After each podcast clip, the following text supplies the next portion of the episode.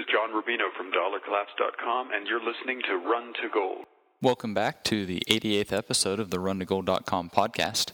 And in this episode, I'd like to talk a little bit about the gold and silver markets and how they relate to this latest video from Eric DeCarbonnel of MarketSkeptics.com. Uh, with the gold and silver markets, of course, uh, gold has hit $1,500 an ounce, and silver has hit uh, over $44 an ounce. Record prices, of course, when priced in fiat currency. However, as I wrote in uh, my article about Marc Faber's comment that gold is cheaper now than it was in 1999, I, I actually think that, that there might be some truth to that. Uh, silver is still in sustained backwardation, uh, but it's not backwardated across the entire futures curve like it had been. In this case, uh, currently it's only in backwardation from May of 2012 to December of 2014. Uh, one of the theses behind this is that uh, there's going to be additional silver supply coming online from various mines that are going to be delivered around those dates, and uh, because of that, that's why the price is going to go down. Increased supply, uh, demand remains the same, price should go down. Uh, I I think we're going to continue to see investment demand for silver, and uh, particularly because of all the counterparty risk and the interest rate risk, which is kind of the the the main component of these derivatives that are failing, these w- financial weapons of mass destruction. Now, when getting to these derivatives, the whole reason we need derivatives, and the whole reason we need almost all the financial instruments that we have uh, in today's day and age, is because we have the Federal Reserve and we have fiat currency and fractional reserve banking. Now, what the Federal Reserve has been doing uh, to maintain confidence in its little colored coupons that aren't uh, actually anything tangible, uh, as Eric Carbonnel uh, elucidates in his video, they've been selling puts on long-term treasuries.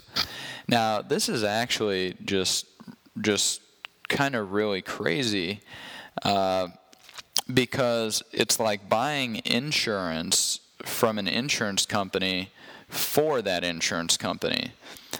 So, I mean, when you buy insurance, like if you go to Geico and buy insurance for your car and you wreck your car, then you get to put your car to Geico for uh, the value of the car before it got wrecked, right? Well, uh, w- would you buy insurance uh, on Geico from Geico?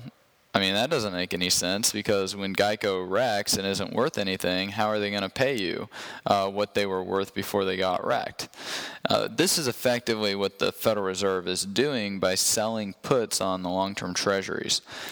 Uh, here are a couple quotes uh, from actual FOMC meeting minutes and various documents straight from the Fed, which Eric DeCarbonnel uh, links to very thoroughly in his in his blog post on this issue.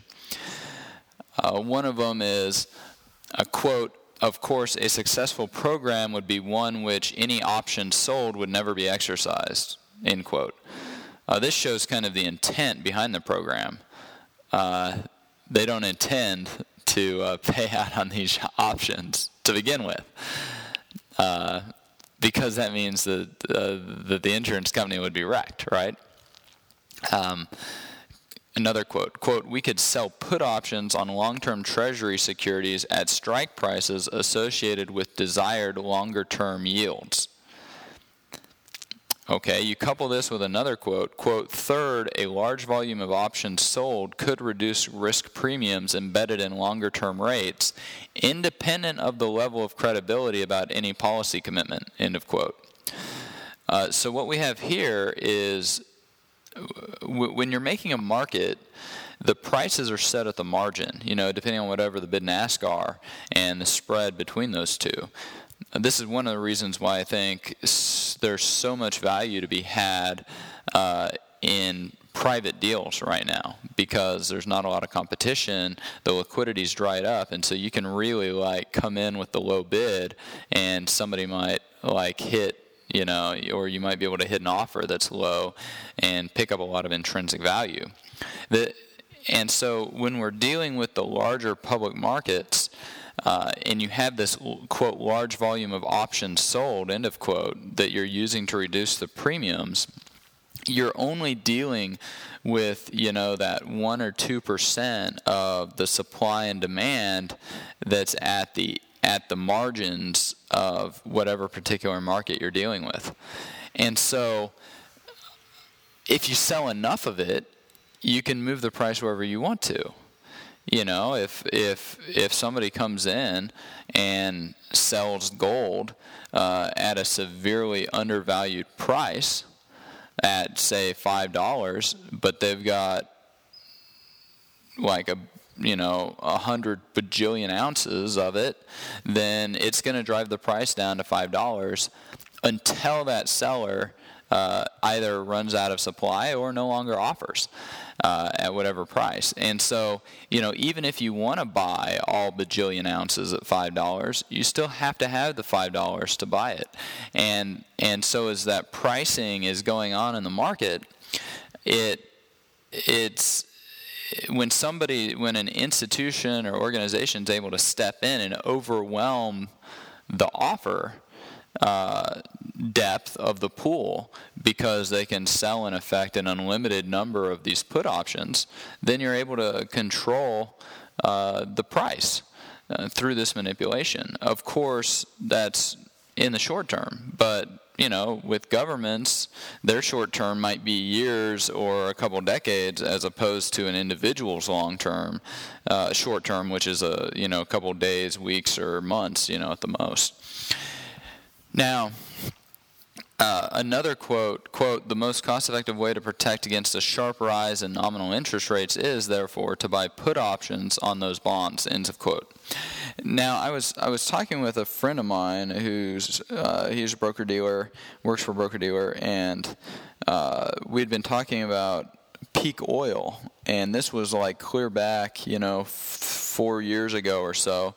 And I made a comment to him, which I think is very applicable to the discussion here. I said the derivative controls the price of the underlying. Now, what I mean by that is it's kind of like the tail wagging the dog. If you can control the derivative, then you're going to be able to control the price of the underlying uh, because there's not going to be necessarily like the arbitrage opportunities and whatnot in there. And so if you come in and you overwhelm uh, the the put options, then you know people are are not going to buy uh, too much of the underlying. They're going to buy what they need, and, and when you're dealing with things that aren't necessarily uh, hoarded like oil but consumed, then it's going to be able to keep that price down. Now, with treasuries, this has a very interesting dynamic in the Great Credit Contraction uh, because uh, this uh, the same friend of mine, he was asking me, "Oh, well, you know, when's the dollar going to collapse, you know, and become worthless through hyperinflation?" And I was like, "Well, it's going to be the last one standing out of all the re, uh, out of all the currencies." He's like, "Really?" I was like, "Yeah, I mean, I've written about that a lot. That's why it's you know the bottom layer of the liquidity pyramid, right above gold." Uh, because of the depth of the capital markets, the you know our securities, uh, and and commodities markets, the dollars just got such depth to it, which is where this large volume of options uh, comes into play. You know, we're 14 trillion dollar economy, and so the dollar, you know, the only real threat, you know, to this monopoly is is the euro. You know, and then you got the yen and the pound, but they're not they're not deep enough to handle these big capital flows. And so the only real competitor to these fiat paper franchises is gold. Ultimately, all of these fiat currencies are the dollar, and they're all going to evaporate before the dollar does. And this is exactly what we've been seeing and why the other central banks and governments are being engaged in uh, competitive devaluations and things like that. Well, in this whole process of of the Fed selling these puts, in effect, they're trying to effect a price control on the Treasury securities, and the the consequence from that they don't intend to bear. Uh, they never intend to pay out on these options that they're selling. In fact, they said so. A successful program would be one which any option sold would never be exercised. That's because they they don't want their little fiat paper franchise to uh, go away. So they're able to sell these puts to keep the interest rates low. And they don't really have to worry too much about the real long term consequences because the long term consequences are that the Fed's going to go away. and it's just a matter of time. Now, there's going to be a lot of rearranging of the chairs and the wealth in the meantime when that happens. But when you're dealing with these these uh, long-term rates and you're dealing with uh, the large capital flows, and this all relates to China because as we keep these, as we sell these put options, then the principal value of their treasury securities uh, maintains its value, and so they use that to go in and you know they're buying companies and countries. You know, they're they're very active in Africa, which I actually think there's a lot of opportunity in Africa. I think that we're going to see a ton of opportunity over the next 20 years to invest in Africa.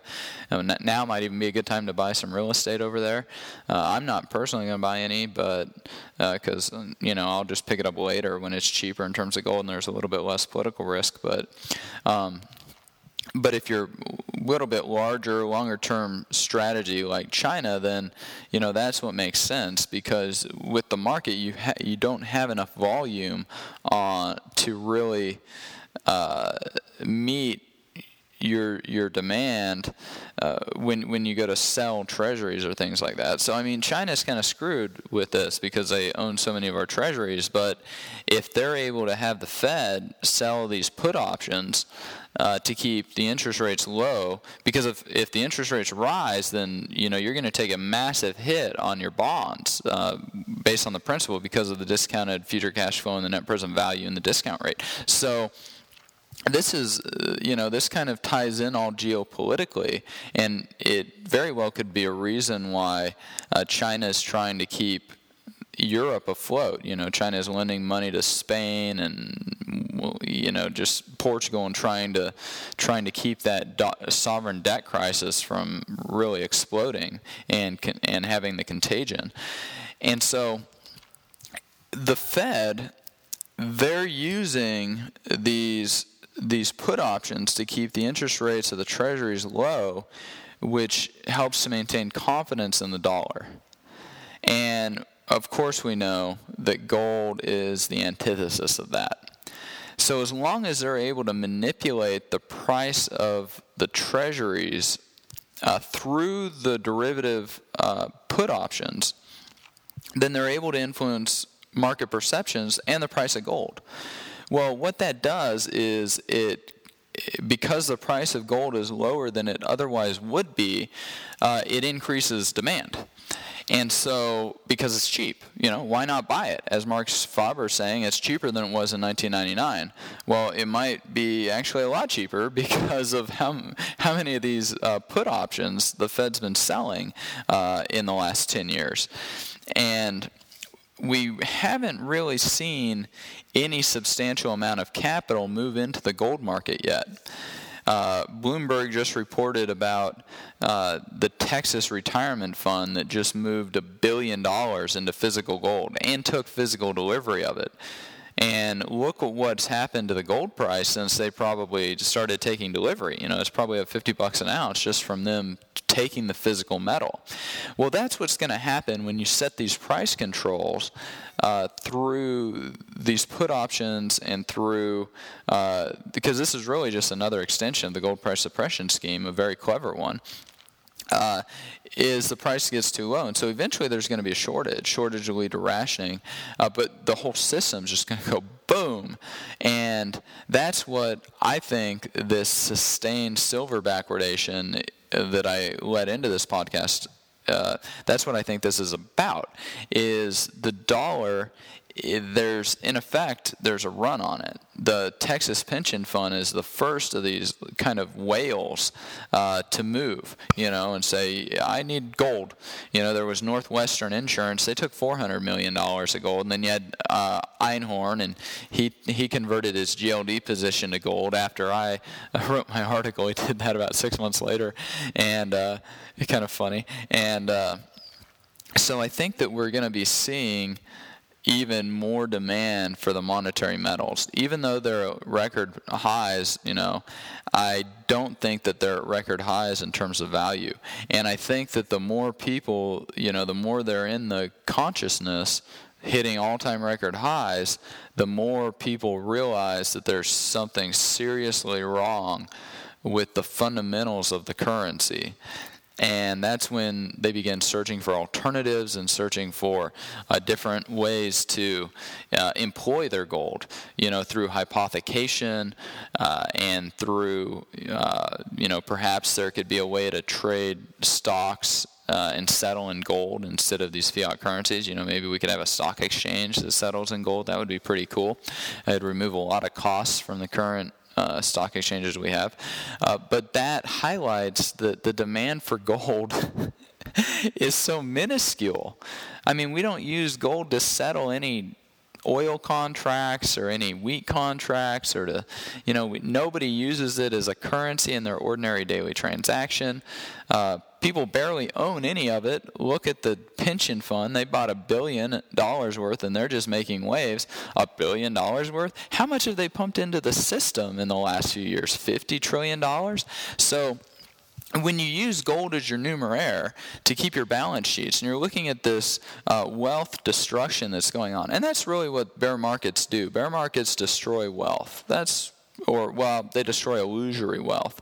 Uh, the politicians who go out and engage in war, they're the ones engaging, you know, destroying the real wealth because they borrow money to blow stuff up. And so not only do you destroy the capital asset, but you have a debt remaining you have nothing that you bought uh, with that debt because you blew something up with it. So I mean, they're the ones destroying the wealth, and that's what bear markets do. They they destroy the illusory wealth. And so if you denominate your your net worth and things in gold ounces, then this fifteen hundred dollars an ounce is just shredding your portfolios.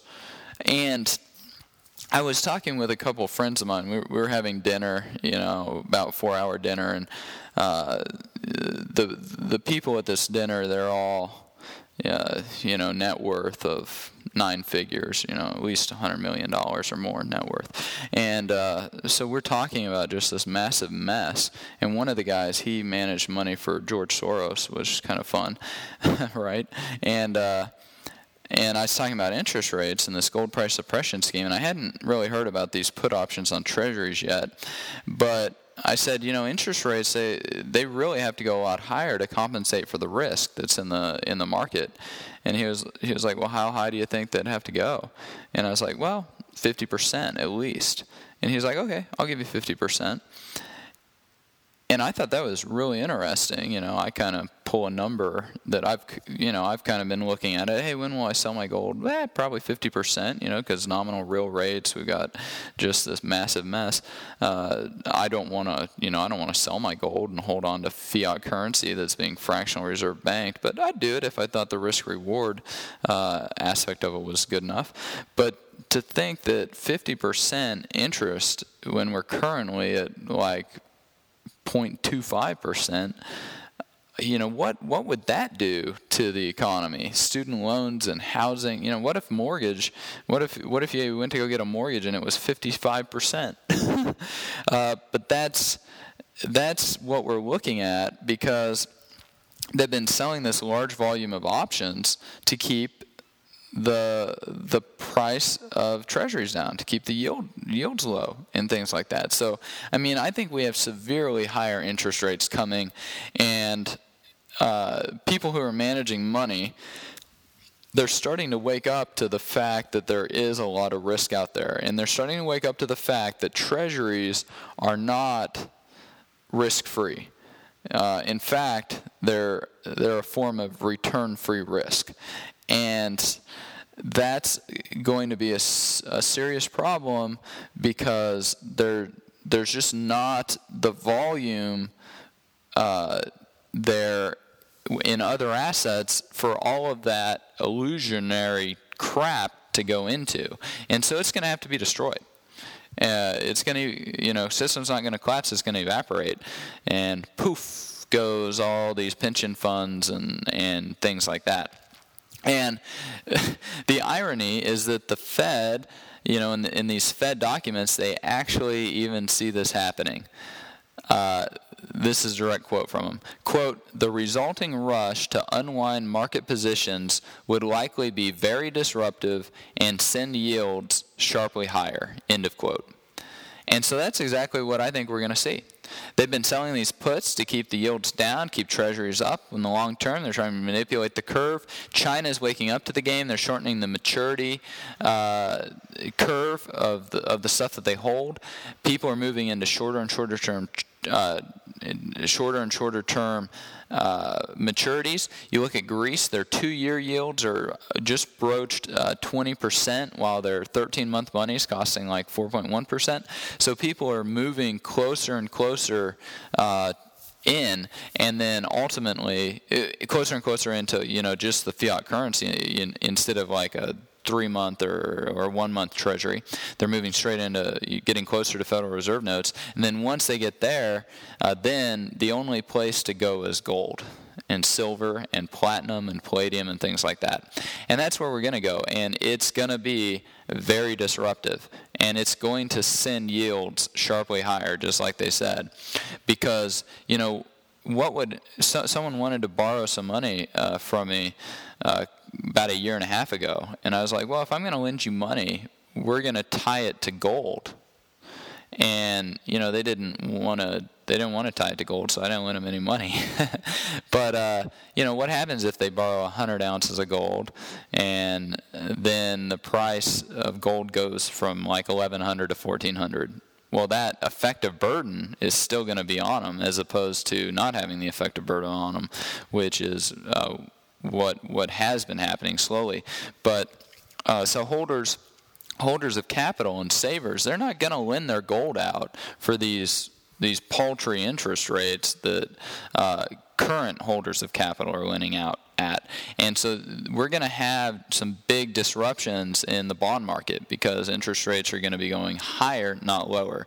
And people are going to be moving out of fiat currency, not into it. And the, and this is all a result of the gold suppression scheme uh, ending. And it's ending because people are saying, give me physical delivery of my metal, uh, and it's sending the metals into backwardation.